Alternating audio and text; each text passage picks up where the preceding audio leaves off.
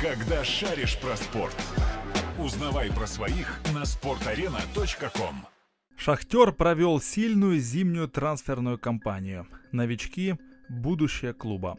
Автор Кирилл Мазур. Шахтер зимой активничал на трансферном рынке, приобретя в середину поля троих новичков, причем за немаленькие деньги. Тете, напомним, обошелся горнякам в пятнадцать миллионов евро. Такого не было очень давно. И, судя по всему, клуб не ошибся в своих решениях. Манор Соломон. Израильтянин хорошо проявил себя на сборах, моментально запомнившись дриблингом и скоростью принятия решений с мячом. В официальных матчах Манор лишь подтвердил собственное мастерство.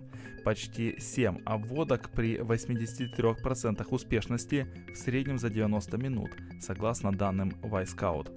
Особенно Соломон поиздевался над оппонентами из «Динамо» в кубке, преуспев в восьми попытках дриблинга из девяти. В той встрече Соломон вышел на замену, показав еще одно свое качество. Он эффективен и в качестве игрока основы, и в качестве джокера. Это добавляет вариативности тренерскому штабу Паулу Фонсеке, которому в нынешнем сезоне явственно не хватало кандидатов для усиления игры со скамейки.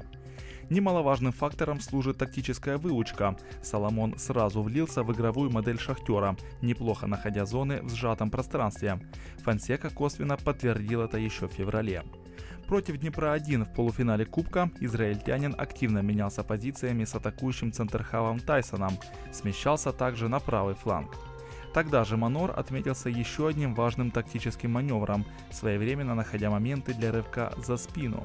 Шахтер Фонсеки редко использует передачи на ход, когда соперник поднимает свою линию обороны. С видением поля Соломона и его оценкой подобных эпизодов этот элемент можно будет наконец-то реализовывать. Тете. Тете присоединился к Шахтеру уже во время второй части сезона, но это не помешало ему заявить о себе.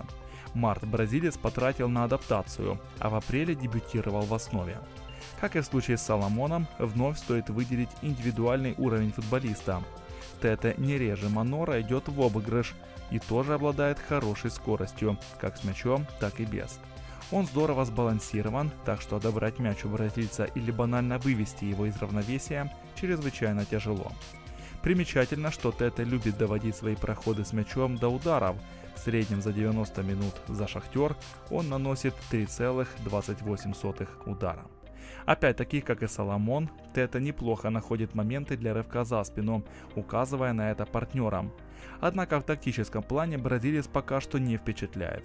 При комбинациях на сжатом пространстве Тете открывается с определенным опозданием, а также неправильно занимает позицию при простреле из противоположного фланга. Финал против Ингульца вынесем за скобки.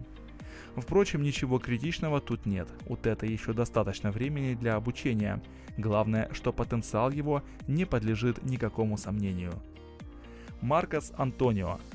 Похоже, Антонио со следующего сезона будет основным восьмым номером горняков. Майкон травмировался и выбыл надолго, а Алан Патрик уже уступает Маркосу по ряду пунктов. Антонио великолепно обрабатывает мяч, быстро разворачивается с ним.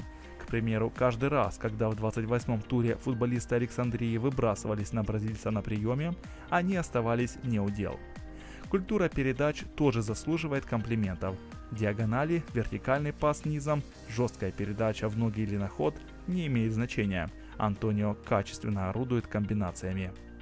В том числе и благодаря своему игровому интеллекту. Маркос тратит минимум времени на прием мяча, оценку поля и подготовку передачи. Все происходит быстро и без разминки.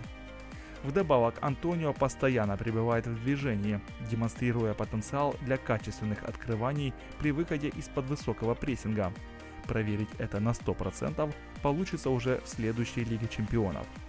Кроме того, Антонио не боится поддерживать атаку команды на чужой половине, подключаясь порой к зоне завершения недалеко от штрафной площади противника. В восемнадцать лет, в июне Маркосу исполнится девятнадцать, подобная уверенность впечатляет.